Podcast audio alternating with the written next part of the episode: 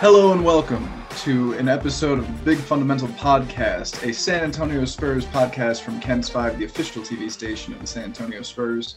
My name is Tom Petrini. I'm here with Evan Klosky. Evan, how you doing? I'm doing well, and we're riding just a couple of us, and so you know, whenever you and I are doing this thing alone without Jacksonian here to help guide us, um, buckle in. Could be a three-hour episode. Watch out! Gonna be a talker for sure. Uh, Jackson, I think, is busy. He got some dad glasses that are new. yeah, Uh, and I was I was preparing to not even roast but compliment because he kind of looks like like it's, it's the frames from the hacker and Die Hard One. Uh, Theo, that's like, well, you didn't bring me along for my charming personality, uh, and uh, they look great on him. We love you, Jackson. We miss you. yeah. Um, let's talk some Spurs. The San Antonio Spurs kind of surprised a lot of people um, by opening their post All Star break uh, stretch of games before they took on the Mavericks in their first game. Coach Popovich announced that LaMarcus Aldridge is not with the team, and they are working to move him somewhere else. Um, and so the LaMarcus Aldridge era is over in San Antonio. Um, we we're going to talk a little bit later about potential destinations and trade versus buyout. What's what's more likely? But Evan, first, your thoughts on just uh, you know Aldridge's impact here in San Antonio, and um, you know where where they go from here. Yeah. So first off, I really do hope that people speak fondly of LaMarcus Aldridge. I think overall he has not gotten a fair shake from the fan base ever since the the trade request that him and Pop hashed out. He is still to this date the only true superstar talent to choose San Antonio in free agency. That means a lot. Um, eh, mostly the Spurs have to draft superstars and, and really develop talent. And that guy chose the Spurs. And for that, he should always hold a special place in every Spurs fan's heart. Um, look, he thinks that he can still play more and shouldn't be coming off the bench. I love that the Spurs stuck to their guns here and said, hey, for us to be successful as a team, it is for you to take a step back. Having said that, we're going to do right by you, and we'll make sure that you can find a role elsewhere to A, do a little bit more, and B, probably have a better chance to win a championship as his career is, is coming to a close. Uh, not necessarily at the end of this year, but he probably only has a couple years left.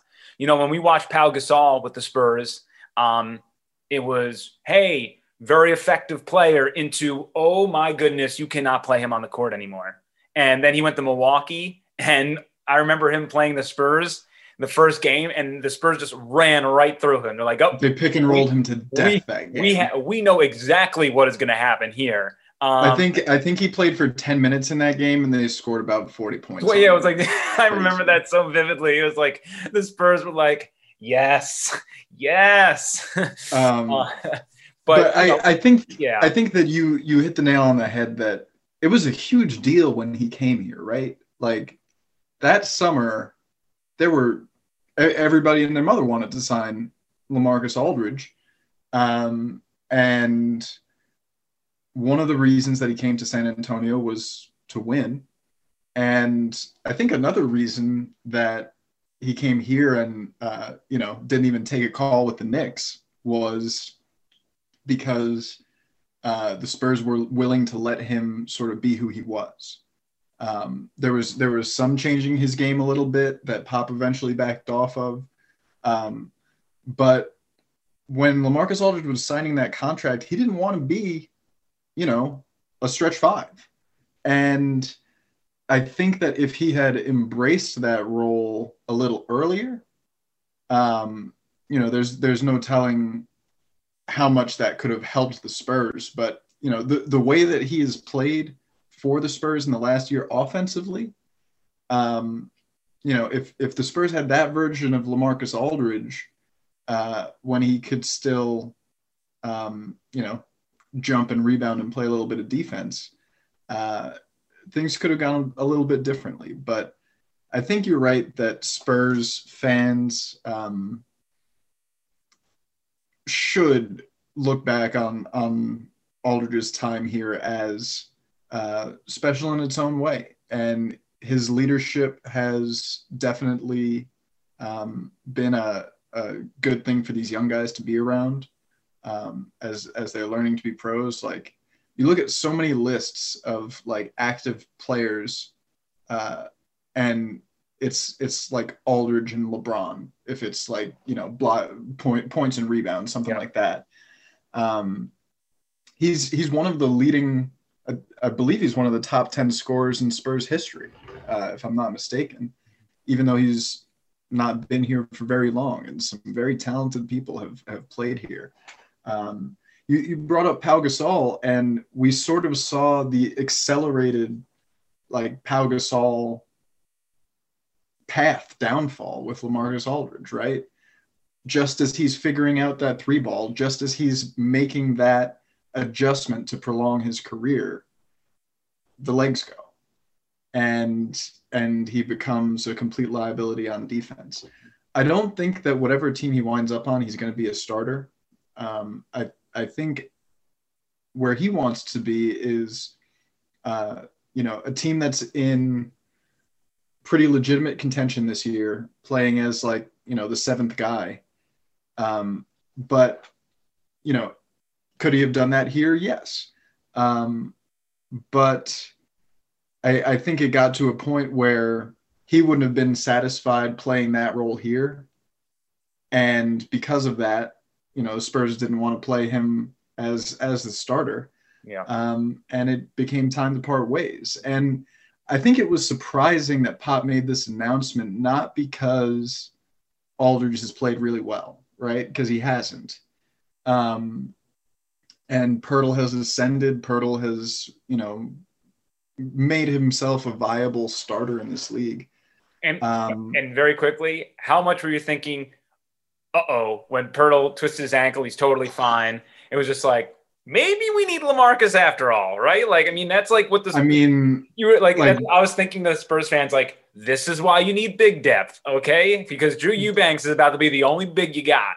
You you need depth if you're the Spurs. Uh, I don't think you need LaMarcus Aldridge though, um, and that became clear as as the season was going. Um, and the surprising part was that you know even though that was clearly the case nobody expected anybody to do anything about it. It's it's the kind of thing where you know, like you're not happy, your girl's not happy, but you're just not going to talk about it, and you're just going to not be happy until circumstances bring you apart.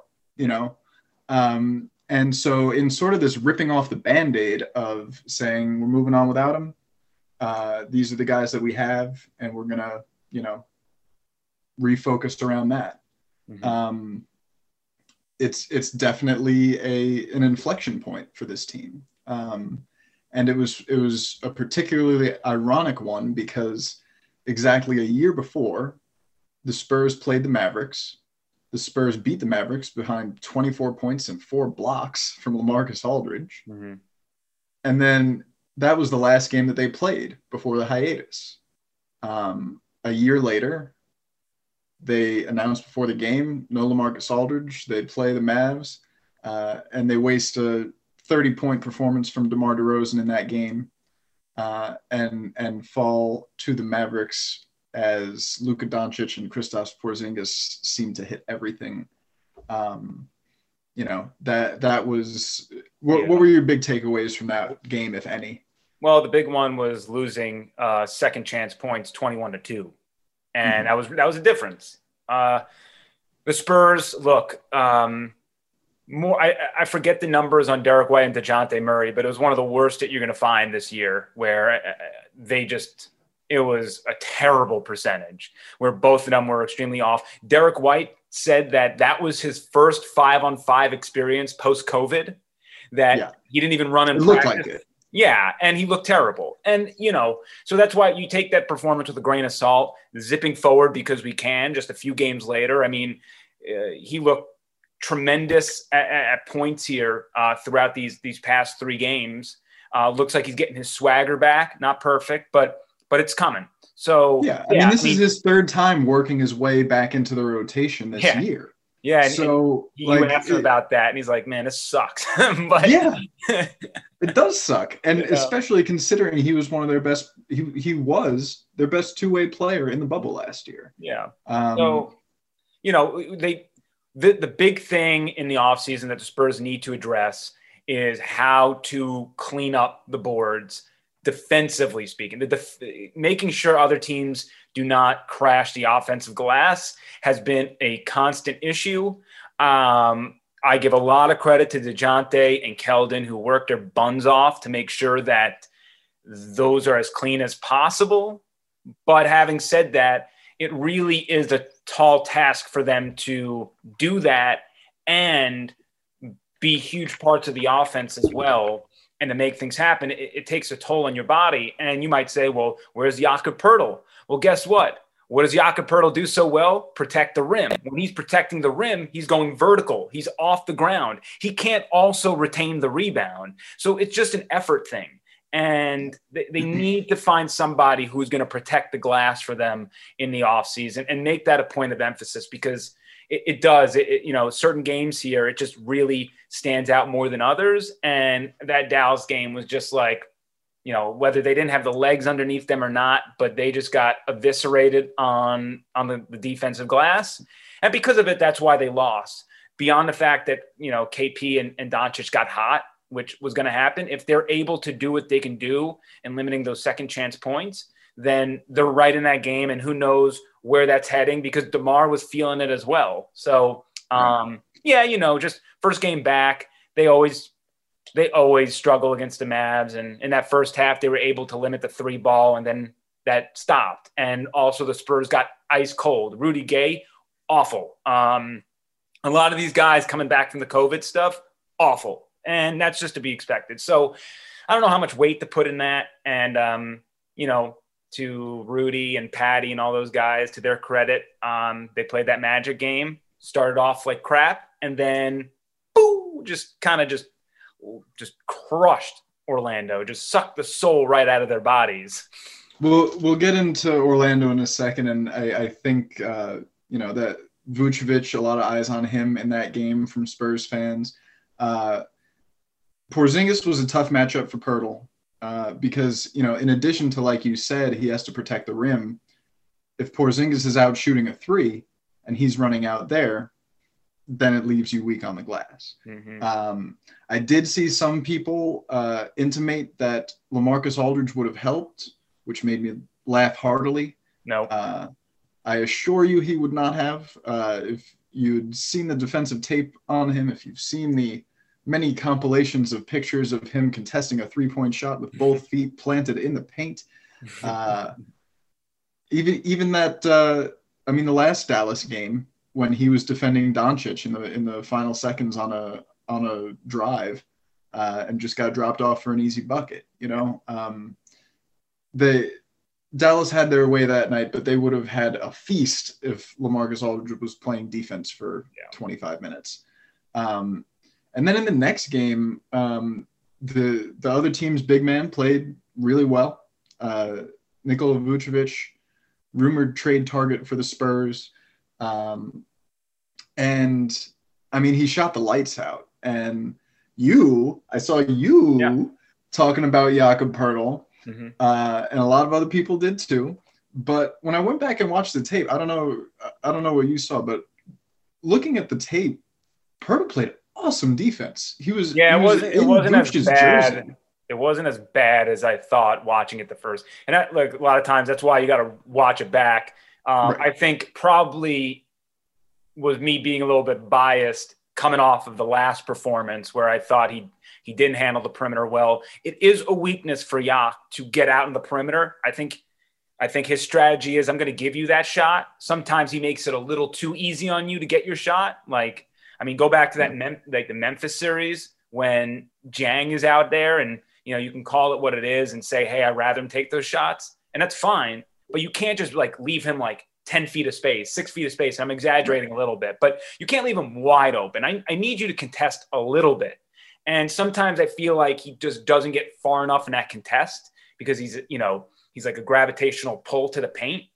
And mm-hmm. so there, I think with Yak and his development and where he's going to shine, it's just finding that balance of where you got to trust yourself to kind of get back in the paint and you'll be fine versus just saying, I'm going to like let them get a free shot off. Um, yeah. Because on, a, on some guys, I'm cool with that. On guys, just on guys like Vooch, on KP, you know, if Embiid would have played, those guys, um, you have to you have to get out there and contest a little bit. You do. You have to make it a little bit uncomfortable and rely on your teammates to to step up a little bit and help you out because you got the toughest matchup. Yeah, and I, I agree that it's definitely um, you know a, a weaker point of his game defending on the perimeter, but I don't think you can point to a single seven foot one guy in league history that hasn't struggled a little bit on the perimeter. I like totally. the way he moves his feet. Um, you know, his his switchability isn't perfect, but uh, you know, there are times when he holds his own better than I would expect a player his size to. Yep. Um, and in this matchup with Vooch, I mean, Vooch shot 12 of 18 from the floor. And there was one play, I think, where he made Yak look bad the rest of them, it's a good contest, and the shot's just not missing.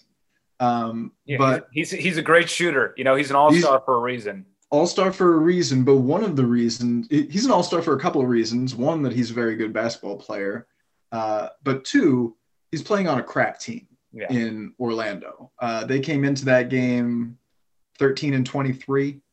Um, and in that game, and, uh, and, and by the way, they were like half the roster was injured or yes. out, I should say. So yes. I mean, the Spurs also got a re- you you got uh, including uh, Aaron Gordon. Fournier, Ross. Yeah, this was a must-win game. Like like yeah. if if the Spurs didn't figure things out after losing the first quarter 29 to 16, this would have been their worst loss of the season by a wide margin. Mm-hmm. Thankfully, it's a 48 minute game, and they did figure it out and completely stomp them in the final three quarters. Um, but Vooch, 12 18 from the floor. His teammates, 17 of 62. Ugh, that's terrible. Yeah. Like, and and part of this was the Spurs playing good defense, and part of it was the Magic stink. Uh, it was it was the kind of game where, um, you know, you don't you don't really take too much of a grandiose take away from it. Uh, even without DeMar DeRozan, this was a game the Spurs should have won handily, and they did. Uh, Rudy Gay, big game in this one. 19 points, uh, two blocks, hitting threes, playing good defense. Uh, Derek and Deja- Derek and Dejounte bounce back, each have 17. Um, and you know, just very much a take care of business game yeah, against and, and I, probably the worst team in the East. And I want to say this too: um, a lot of people, you know, entering that game, right? It, you have to limit your takes. Okay, like you win 104 to 77. Now you hold any team to 77. I don't care if their whole bench is playing and they don't got a single starter. Like these are NBA players. So you holding a team to 77 is impressive. I give you credit for that. Now, I'm not saying that the Spurs are the best team in the West because they beat the Orlando Magic 104 to 77 with a depleted roster. You have to look at that in, in a grander perspective. And that's always my, my biggest takeaway also from that game was like, hey, they did what they were supposed to do. They probably did better than what they were supposed to do. The spread was like eight points and they, they just completely blew them out. So, you know, I think the Spurs did better than expected. Having said that, first game without DeMar DeRozan, they score 104 points against a depleted roster. So right. we continually see this. When DeMar is out, the offense is not putting up a lot of points. And, you know, we'll get to the game against against Detroit a little bit, but um, Detroit was essentially an outlier performance where, you know, I think they were like 66, they had a 66% effective field goal percentage when you factor out, you know, when yeah. they pulled all the starter, uh, pulled all the starters and whatnot. So, you know, whatever. Yeah. We'll, you know, we'll get to that because the, the Philly game was an outlier in the other direction. Right, and and the Philly game came right on the heels of this Magic game, and yeah, like like you said with the Magic, like they beat them by 27, cool. Should they have beaten them by 50? Probably. uh, do they suck because they didn't? No. Uh, then they move on from the worst team in the East to the best in Philadelphia. And they did not need DeMar DeRozan to beat the Magic, but uh, they very clearly needed him uh, to have any hope against that Sixers team, which is clicking right now. Uh, and they fell way short, lost by 35, managed only 90, 99 points. Uh, and I mean, the, basically the second half of this one was garbage time. Yeah. You know, there's, we, we, we've mentioned this in the past before, right? You can think about the Golden State Warriors game on the road. You can think about the Utah Jazz in the AT&T Center. There are certain games that come to mind where I don't care. I, you know, I said this on air. I don't care if Michael Jordan was on the damn Spurs that night. They were losing that game. The Sixers, the Danny Green opened the game up with 13 points in the first quarter, and that was like his fifth highest offensive output of the season. All right. I knew that game was going straight to hell as soon as Danny Green hit his first shot off the dribble. Like yeah. it was it was like a floater and I was like, "Oh no. Yeah. That can't be good." Like if and, and if Danny Green is doing that tonight, yeah. it's not the Spurs night. And, and Spurs fans know Danny Green very well. Once in a blue moon, he's going to have a night where he's cooking and like yeah, just I, up heat check after heat check. And unfortunately for the Spurs, that was that night. But you know, even beyond that, the Spurs battled like heck that first half to just keep it. I mean, they kept it within eight points in that first half. The defense was not good at all, very uncomfortable, and um, it was mostly because they weren't taking care of the ball. Um, mm-hmm. You know, it's not like they were turning the ball over an egregious amount it was the fact that every turnover resulted in points for the Sixers. It was just yeah. like I think they had like seven turnovers in the in the first half. It was something like that. It wasn't a crazy number, but it was like almost all those turnovers resulted in points on the opposite end. So that was the big concern in the first half. So it was like, hey, if you can just limit the turnovers, I think you have a chance. But I mean, there was no Sixer on that court that was missing. There was just none. You know, and that was the thing is that and that's what happens sometimes with the Spurs, right? There's a ripple effect where sometimes you have a bad defensive possession and they make a shot, and then they have a good defensive possession and they make a shot, and then you're missing a shot, and it just becomes this ripple effect of, oh no, we're playing badly. We gotta, you know, press and we gotta press. And it's just start you start interweaving good and bad together, and it it just I mean, you know, they were making all their shots. Spurs weren't making anything. Pop had a back to back in the in the back of his mind and just waved in the, the white the white flag when they were down like 25 halfway through the third, which I think was the right move, especially with how jumbled the second half of the season is going. You you weren't winning that game. The writing was right. on the wall. Get the young guys some some playing time, which no one really stepped up in my mind in the garbage time. Uh, I, th- I think Eubanks probably the most. Um, I he's really been coming on strong lately and I think that's the one bright spot. Um, and Lonnie had a really good first half against the Sixers. I think Derek White had a really good first half against the Sixers. So those were some positives. So Lonnie, 15 points in that game, six of seven from the floor, uh, and he only played 15 minutes. Mm-hmm. Um, basic, I think what it came down to was by the time he would have gotten back in in the second half, the game was already over. Correct. Um, and one thing that Pop did in this game, in the absence of DeMar DeRozan, that I thought was interesting was he started Trey Lyles, uh, and he seemed to do so with, you know, the express instruction of, "Hey, you're guarding Ben Simmons," mm-hmm. um, and in that individual pursuit, I think he did an all right job in you know the time he was on the court, uh, but he he produced nothing offensively. Um, you know, he he's not a dynamic scoring talent right? he's, he's, a good complementary piece. He can attack off the catch. He can space the floor. Um, but uh, you know, I, I saw a lot of people dumping on him specifically after the game, which I thought was interesting because like they got their butts kicked. The entire team did. Yeah. Um, but the next game, uh, Pop makes a change and puts Lonnie Walker in the starting lineup and we saw that work uh, very effectively against the Pistons. I think. And and Trey is going to be in the doghouse for a little bit. Um, I, I have to probably post. I, I should have posted it to Twitter.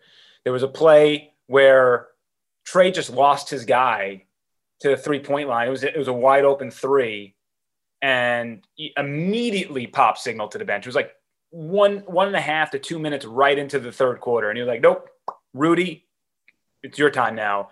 And um, I don't think Trey. I think uh, as far as the Ben Simmons stuff goes, was did his job and was, and was great there. I, I think what pissed Pop off the most was just the, the team stuff where he wasn't locked in. That he was miss. He mm-hmm. just you know physical mistakes and all that stuff you can handle. The mental mistakes you can't. Like that's that's the stuff that needs to be like that's that's inexcusable. And um, yeah, so I, I have a feeling he's in a little bit of the doghouse because I, I don't even think he sniffed minutes against against the, the Pistons, did he?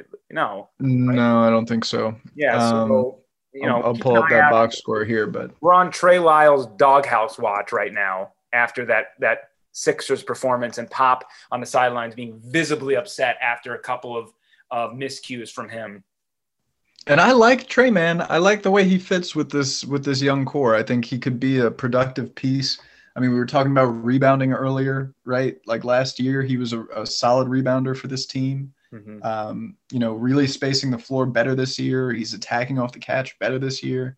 Um, and I think he's defending better this year. But, you know, you're right that there were some communication and focus things that went wrong in that game. And, um, you know, you could say that it's tough to develop that if you're not playing much, which he hasn't been. Um, but uh, in in the game the next night against the Pistons, Lonnie Walker starts, plays well, uh, and the Spurs get a uh, a blowout win that wound up looking a little bit closer after the Pistons ended the game on like a 12-0 run in garbage time. Yeah.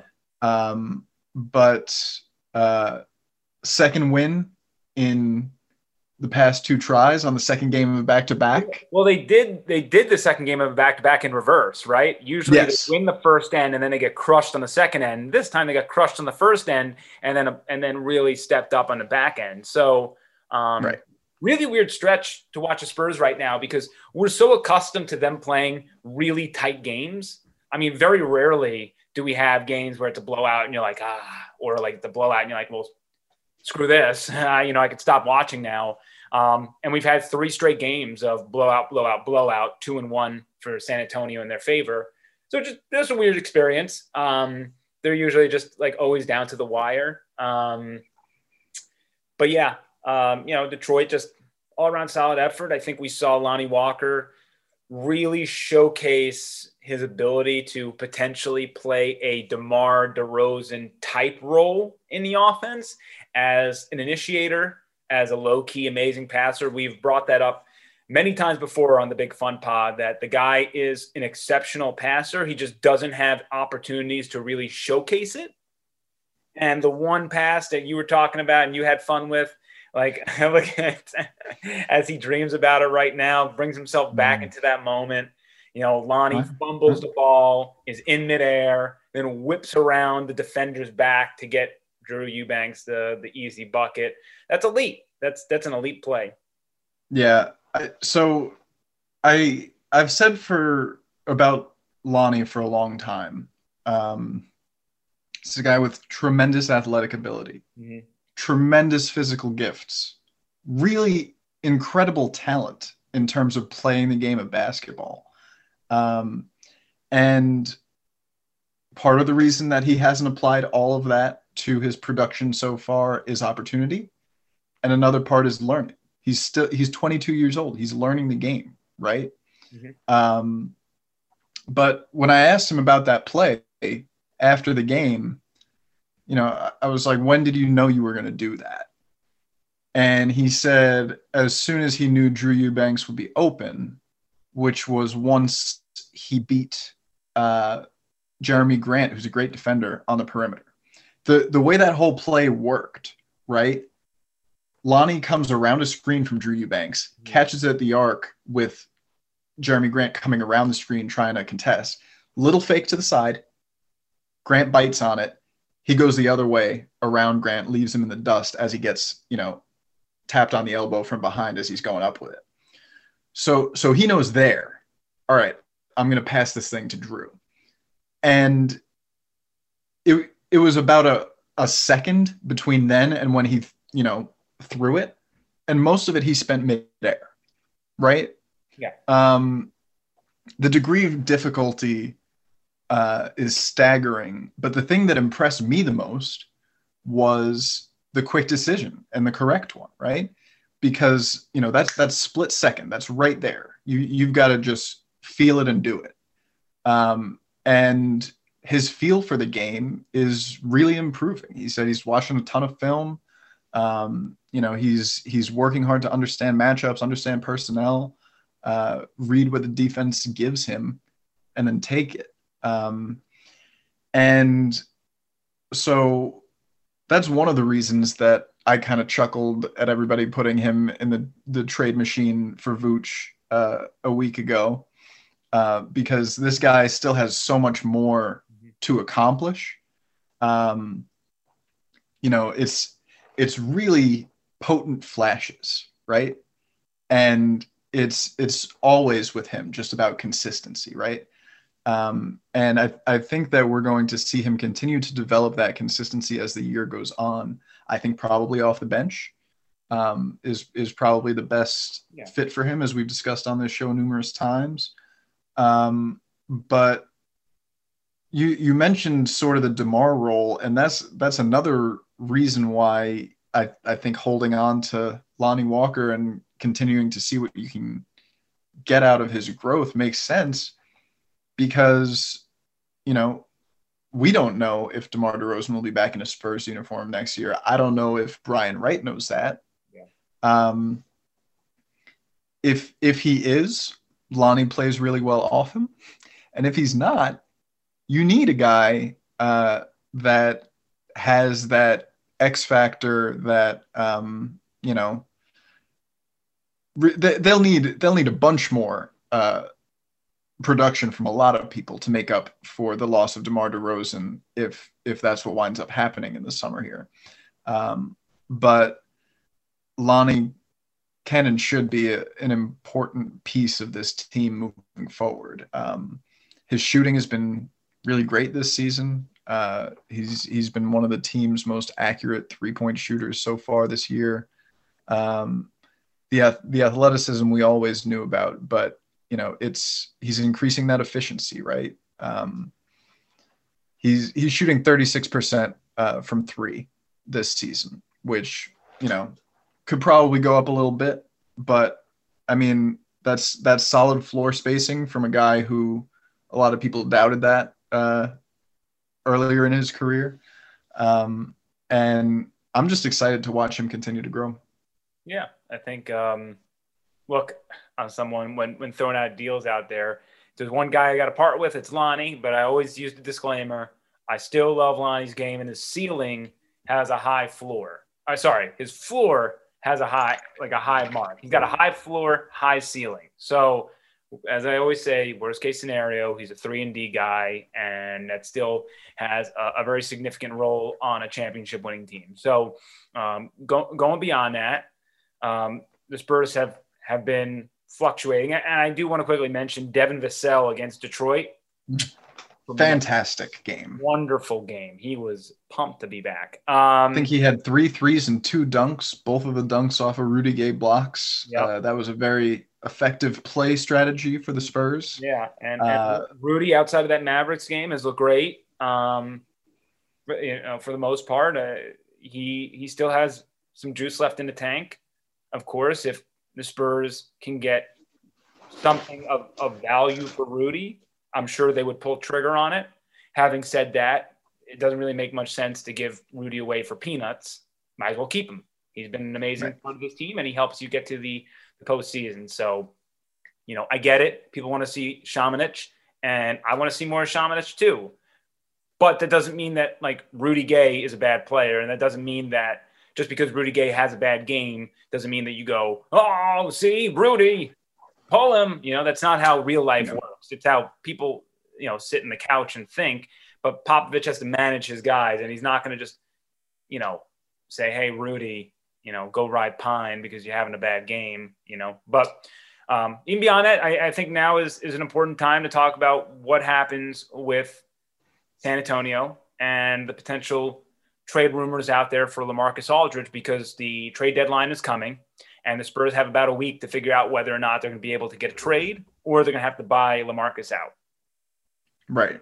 Um, and the reports are kind of all over the place on this one, right? Um, we've got like, oh, there are five team in- five teams interested in in doing a trade, so buyout seems less likely. And then, oh well, actually, uh, trades are looking kind of tough, so it'll probably be a buyout. And you know, it's classic CIA pop and the Spurs. Nobody knows what's going on. Um, there was a lot of smoke and chatter about the Heat. Uh, today, they traded Meyers Leonard and a second round pick to Oklahoma City for Trevor Ariza. Uh, the Heat still have pieces to get the deal done, uh, but Marc Stein from the New York Times is reporting that uh, they're expected to be hoping for a buyout and hoping to win that race if it comes down to it. Um, so, are, are you hearing anything? You got you got any any uh, any my, chatter you're picking up? My, my, it was really funny. I think um, when all when the LaMarcus Aldridge news came out, my first instinct was, "Oh, we're heading towards a buyout." Um, and then like I I formed a tweet I said because of the money, it's going to be really tough to find a suitor for LaMarcus Aldridge. Not saying the teams can't get it done, but why would you trade that much or make the money work when you can just test him out in the buyout market? Then, as I send that tweet, Woj is like, Spurs are confident they'll be able to find a trade. So when when Woj drops that tweet, my tweet becomes null and void. But having right. now now we're a week out from that, and I'm like, uh, I think I think I might have been right. I think I might be closer to right here. You know, and, and maybe Woj is talking with Brian, right? Because guess what? If I'm the GM of the Spurs, I'm telling Woj, oh, we got we got tons of interest. We're, we're trading this guy. Yeah. Oh, absolutely. You know, so that's just that's just a song and dance of of executives using the media for their own, you know, for their own story. That tale as old as time. Um, I still, my gut, my gut believes in a buyout. I just I don't know why another team would give up anything of value, even if it's um, you know what uh, Okpala or, whoever the the the, the Heat would have to give up. Why you give up even that for a guy who who's gone? The Spurs said he's gone, and we know he's going to be gone. So unless the Spurs can create a deal and pit one team versus one another to say, hey, we're going to pull trigger over here if you don't step up to the plate and get it done. So this is your chance to get him. And then you have to wonder if that other team is that interested in LaMarcus to say, you know what, you're right. I'm going to step up to the plate and get it done. So all I think that was the design, right? That had to be the design of coming out and saying that, you know, you were working on this. Uh, like, I think the goal was to start a bidding war, right? and I don't know how much of that they're actually seeing. Um, so it's there. There are a couple of teams that can make it work financially. Um, the Celtics have that. Miami. Yeah, Celtics have that huge trade exception. Uh, the question is whether they want to use it on uh, a guy who, like, like they could use it on a player with more years on his contract. Yeah. Um, so, and also Brad Stevens seems to be going away from two big lineups. So, unless they traded like a, you know, Tristan Thompson or some something like that, um, I, I don't see it making the most sense for them. Um, but in terms of why you would give up anything for this guy, um, if it gets to a buyout, obviously you you lose control it's yep. it's wherever he wants to go. Mm-hmm. And if the contract gets bought out, which let's be honest, I don't I don't have to pay for it. You don't have to pay for it. Nobody listening to this has to pay for it unless you know the Holt family is listening to this. Yeah. Uh, and I, they probably don't. Um, you know, it would be an agreement for probably less than the rest of the contract is worth, right? That's how these things usually go. Um, and it would have no impact on the future cap situation, right? Like LaMarcus Aldridge's expiring contract uh, is it's expensive this year, sure, uh, and then it goes off the books completely Yeah. as soon as the season's over. Um, I think the Spurs really value that cap space. Um, I think they're going to have some interesting ways to try to spend it this summer. Um, so if you know if they wind up buying him out, um, it it really wouldn't be the worst uh, thing to happen for the Spurs. Obviously, you'd love to get something in return, anything of value in return. And and Um, bring up the Holt family. I, I want to say this: it was a clear directive to be under the luxury tax. Right They're Yeah. that much under. I mean, a sliver. So also know this: that when you have when you're going to have the LaMarcus Aldridge trade, the Spurs cannot take any more money, even if it's an expiring contract, to go over that mark. That's a no go. Um, beyond that, there might be some interest from the Holts to say, if we can make some more money back on that, like if, if LaMarcus is going to give us three, four million dollars to get bought out, whatever it might be, it was a it was a rough year for us. We'll take that money. And he might and they might say to, to Brian Wright, look, if you can get a good deal, go get the deal. But having said that, if you're not getting a great deal, we're not in love with the pieces, I'll take the money. I'll, I'll take the extra money. We'll come to a deal. See you later, LaMarcus. Go choose your location. You know, thank you for your time in San Antonio.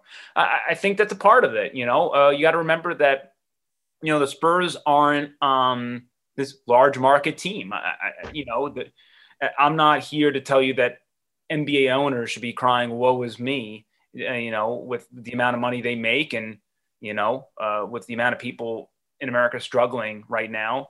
Um, having said that, each each situation is relative to that individual. So in a relative situation, not taking this beyond the means of, of America, but just talking about the Holts, there might be some interest to just get some extra money back because I don't think you're going to get anything else in return that is going to be sexy enough to say, boom, like we just added a good piece. Um, right.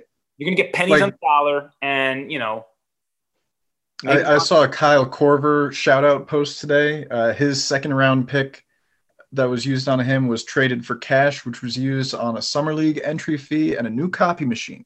Ha, Um, you know, like the it it re- like you said, it's relative. It comes down to is this better than the alternative, right?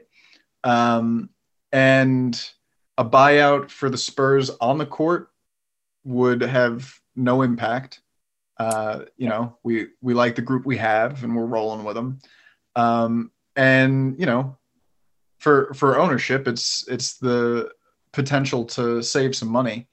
Um, there there has been a good deal of criticism from fans uh, that this is another example of the Spurs holding on to a player too long and you know the, the whole like spurs family thing being almost a detriment to doing the basketball business thing um, do you think that's fair and do you think that that's a trade-off that the spurs are happy to make I don't look.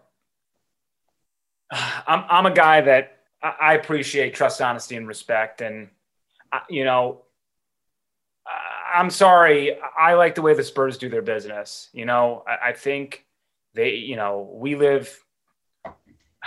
Business can be ruthless, and I get it. Um, go talk to DeMar DeRozan about that.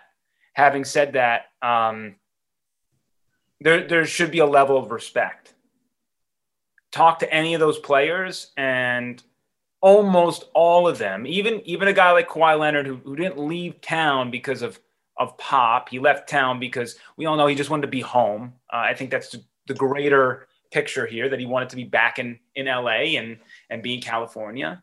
They all have a great respect uh, for pop and what the Spurs do. Um, you know, that's why when the Kawhi stuff came out, I found it laughable that people were blaming the Spurs when the Spurs have built an entire resume of respect and admiration from from former players. And yeah, Pop has butted heads with a bunch of bunch of guys. Sometimes his teaching style is not going to work with other people.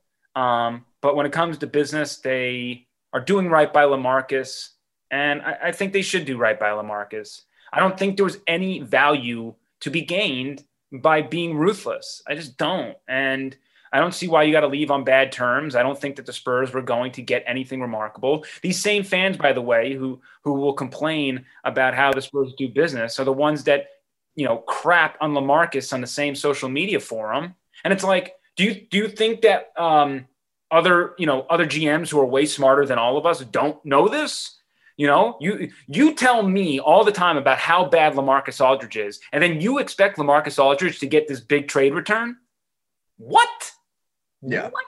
I don't get the logic behind that is always insane to me. So I'm cool with how the Spurs do business. I, I support them. I, I, love the fact that they're doing right by LaMarcus because in this instance, um, I don't think there really there was much out there for them to lose out on. You know, DeMar DeRozan, if they're looking for a trade with DeMar, they're holding that very close to the vest. They're obviously trying to field calls and figure that out. Um, and and a guy like DeMar, a guy, uh, even a guy like Rudy, has value to another team to where I think you can get something, but you don't have to trade them. And that's where the Spurs always lie. And guess what? The Spurs suffer from the fact that they are so successful that people respect them so much that whenever the Spurs are trying to do a deal with you, you're afraid you're getting ripped off.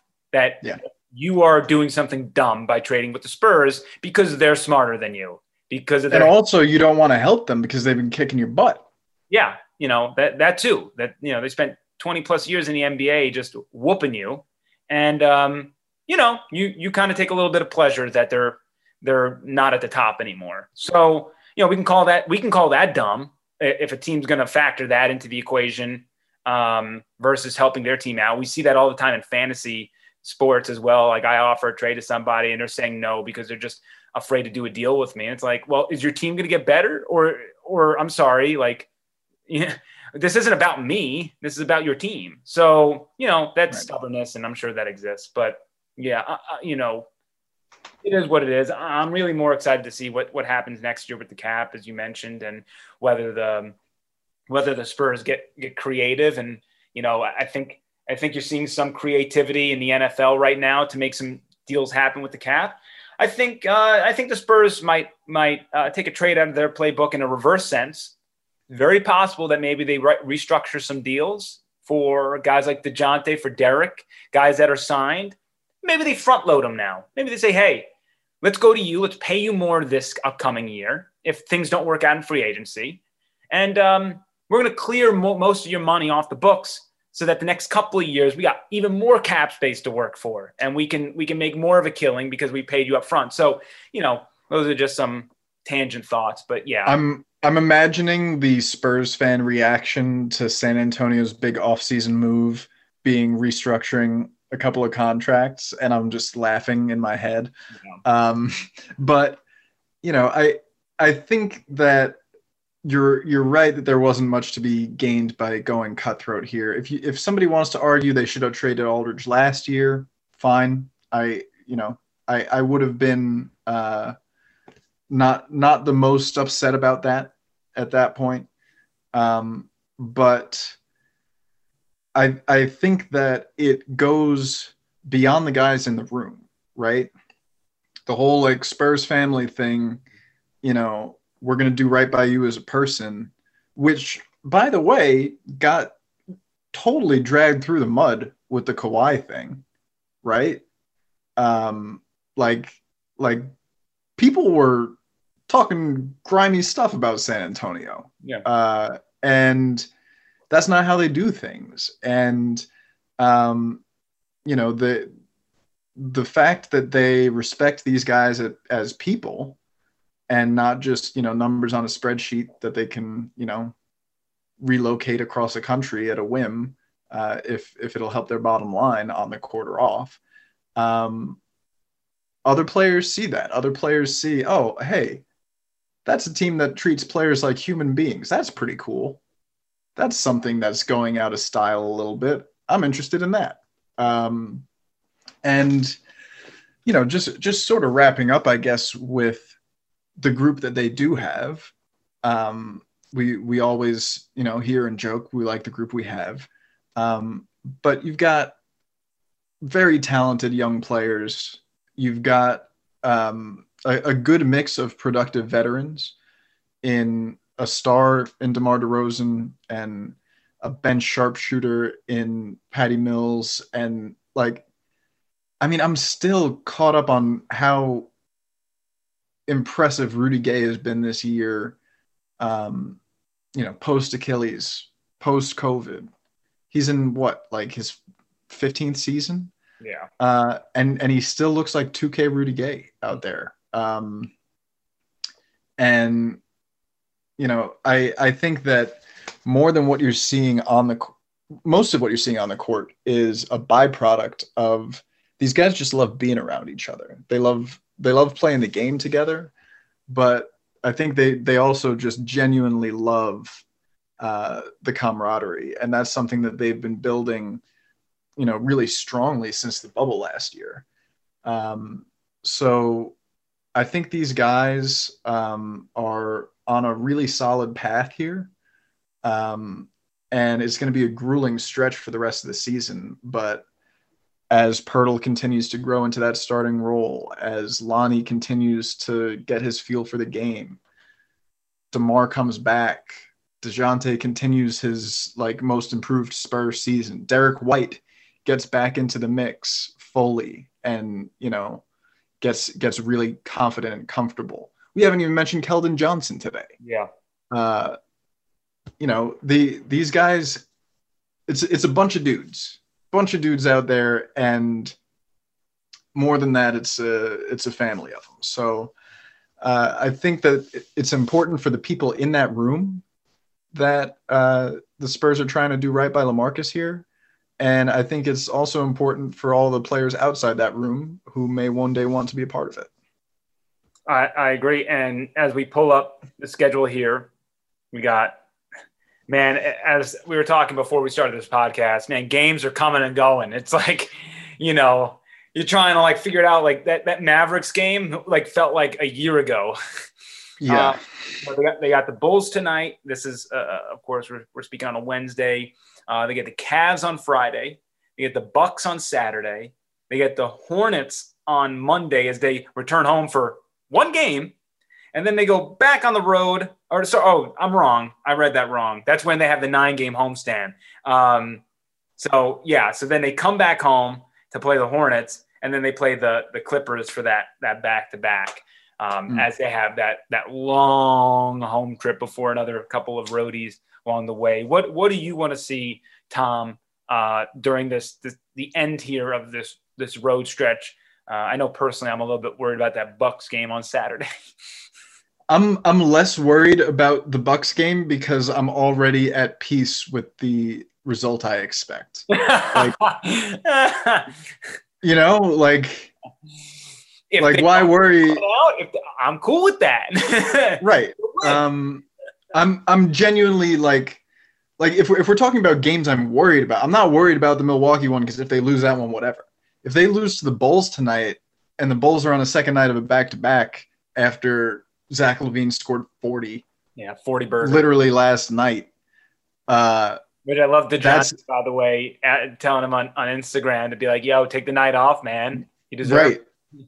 He should. He, he absolutely should ice those knees down. Um, but yeah, a a, uh, a loss in that game would be a loss in this game would be pretty catastrophic. Uh, a loss to the Bucks would be a loss to the Bucks. Yeah. Um, Cleveland as well. You need to kick the crap out of Cleveland. Um, yeah, that's that's my big thing. Is look, win the Cleveland game. Whatever happens, uh, whatever happens against the Bucks happens.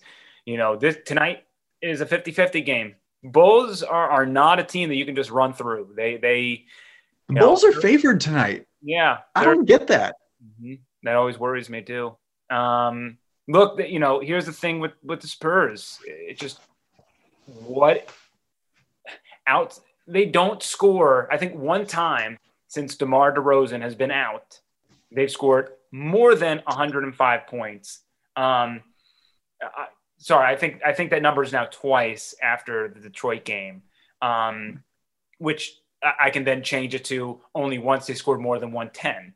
Their, their team average is around 111. So only once they scored more than team average without DeMar DeRozan. So going into the night, you can probably expect the Spurs to score around 100 to 107.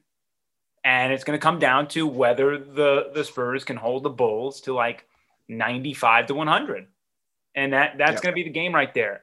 You know, the Spurs are going to win tonight, it's going to be 106 to 101. Like that's that's going to be the score. But you know what? I I feel so much more confident in their ability to hold another team under 100 points with Jakob Poeltl in that starting line. Um, you know, I, I, think that this team has really built a, a defensive identity, um, and it's it's been really fun to watch. Um, one last thing on on DeMar, um, you know, obviously the Spurs miss him on the court. Um, obviously, they are uh, better when he plays. Um, you know, I, as somebody who uh, has has lost a parent myself, um, you know, it's uh, it's a really, I mean, he's he's going through probably the worst month of his life. Um, you know, it's it doesn't matter how old you are, it doesn't matter what you do for a job, um, and so uh, nothing but love and uh, positive thoughts to DeMar and his family. Um, and you know, you know, every guy in that locker room is telling him, "Take as much time as you need. We'll hold it down." Um, and uh, I would say like 99% of people have been very supportive and understanding. Uh, some people have started asking some weird questions, and it's yeah. like, you know, hey, give the guy some slack. Yeah. Uh, there are Be a human. things so much bigger than putting the round ball in the orange circle thing. So, um, you know, all all love to DeMar DeRozan, uh, and as as much as we can't wait to see him back out on the court, uh, it's it's very much something uh, more serious that he's dealing with right now. So thoughts with DeMar. Well put. Well put. We do we do love DeMar for everything he does on the court, but I think honestly the stuff that he does off the court is way more important. Um, and his resume speaks for itself. The the respect and admiration from so many is is is prevalent. So I, am really happy you brought that up. And Gregg Popovich said that he does expect him back at some point during this road trip. It's not going to be in Chicago, so by you know by that account and by that quote, we can expect him to play in Cleveland or finish up in Milwaukee. Um, my my guess is he'll be back for Cleveland. Um, you know, might as well travel to back to back. You know, to make it worth his while. I mean, if he's not back for Cleveland, might as well just tell him, "Hey, we'll meet you back home, man." You know, just take yeah. the whole road trip off. Um, but again, that's I would have thought that originally, if not for Pop's quote. So yeah. You know, I, th- I think that if he's not back for Cleveland, I think you can write him off, and we'll see. We'll see when we're home for the long homestand. So, um, look, we got another exciting week of basketball. The Spurs still fully entrenched in the playoff picture. It's a battle in the Western Conference. They're staying above water. The Spurs looking to win their first back-to-back game since the COVID suspension of play. They have not won back-to-back games since the team has returned to action after that stretch where they were rolling and and they uh, they truck sticked Charlotte there um, against the Hornets. So we'll see if they're able to pull that off. Uh, Tom, any any final thoughts? Yeah, I I think that um, you know to, tonight is a big game for them. I'm excited to see what Lonnie does after two consecutive games, looking pretty locked in. Uh, he should start again tonight, and uh, you know I'm I'm expecting him to play pretty well if he does. Um, and you know, I I think that really with this team moving forward, um, was uh, Kirk Goldsberry, former Spur front office guy, author now. Um, he was he was talking about what they'll do you know trade deadline and moving forward. And I thought it was a pretty good encapsulation of you know what this team does. He, he said they're going to grow their own food, right? Um, you know they they they see all of these teams, um, you know, building in different ways and acquiring superstars and making big trades and big free agency things.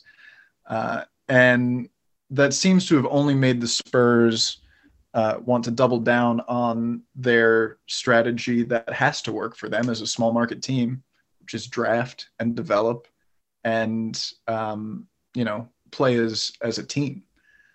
Um, and I, I think that this version of the Spurs team that we're seeing right now, especially in the officially post LaMarcus Aldridge era, we've got the the clearest view of where this team is moving forward, what their path is. Um, so, yeah, I've I've got a about 4,500 words on how the Spurs uh, got past meeting LaMarcus Aldridge on Ken's Five site. Evan is crushing things on the TV side as always. Um, Evan, what's your what's your at? Where can people find you? At Evan Closky, very simple. E V A N C L O S K Y. And uh, any anything big that you're working on coming up? I know we got the women's uh, NCAA tournament coming. Yeah. Um, you know, uh, first, if you need a little help with your March Madness bracket, uh, pick Gonzaga. Uh, I'm a Spokane guy, but analytically speaking, they're the best college basketball team since 2002 in the KenPom era. And uh, you know, if you remember that Anthony Davis Kentucky team uh, was was stacked, one of the best we've ever seen. And analytically speaking, Gonzaga is better than that. So I'm expecting craziness. I don't know what the heck is going to happen, but I think um, the clearest vision is Gonzaga winning the March Madness tournament. Um, having said that, we have um, a lot of a lot of local talent playing in the women's NCAA tournament here in San Antonio. The city of San Antonio will be hosting the entire women's tournament. And, um, you know, coming soon, I, I think tomorrow, Thursday, uh, we'll be airing a story where I was able to talk with NaLyssa Smith from Baylor, Kiana Williams uh, at Stanford. You know, uh, NaLyssa was at East, nice. East, Central, Kiana at Wagner, Amber Ramirez also was a teammate with wow. Kiana at Wagner. Uh, she's at Arkansas. Uh, Kyra Lambert at Texas. Uh, Sahara Jones is a freshman there at Texas A&M. Um, we just have uh, uh, Gabby Connally at Georgia. So we have um, some unbelievable talent who, are not only just in the tournament to be one and done. I mean, these girls are all competing for a national championship, and it's going to be fun to to follow them as well. It's going to be fun to follow the uh, the local folks in the men's tournament. We got Jordan Burns at Colgate. Uh, he played for Marshall. He's an absolute stud. I don't think he's an NBA prospect, but I think he's going to have a really good career overseas. One of those dudes. Uh, Kevin McCullar Jr., product of Wagner. He's at Texas Tech, and he's going to go up against Marco Anthony, who played at Holmes High School. He's at Utah State. And uh, Marco Anthony has already won a national championship. He was on Virginia's team in 2019. He then transferred to, to Utah State. And we got Jalen Jackson over at North Texas uh, just a sophomore. He doesn't play much, uh, but another Wagner product who we're going to be keeping our eyes on. So, um, man, I love the 210. We got a lot of a lot of great talent on the big stage coming up, and uh, we're going to be having a, a, ton of fun. As you'll be watching a lot of the March Madness action on Ken's Five, uh, leading up to the national championship on on April 5th, uh, the Final Four, and the national championship also on Ken's Five. You are an encyclopedia, man. Damn. All right. Uh, any, anything else? And I'm just kidding. Shut up. Stop talking. No, but that's awesome. A, a lot of really talented uh, high school athletes come out of this area. So uh, thank you for highlighting them and, and bringing attention. And I'm, I'm certainly excited for uh, a little bit of March Madness here. Uh, my name, again, is Tom Petrini at Real Tom Petrini on Twitter. There's a lot of fakes out there. Uh, hit me up with your trade ideas, and uh, you know, if you want to talk heavy stuff, I'm there too. Message me. Um, until next time, this has been the Big Fundamental Podcast from Ken's Five. My name's Tom Petrini. That's Evan Closky, and uh, we'll see you next time. Go Spurs, go!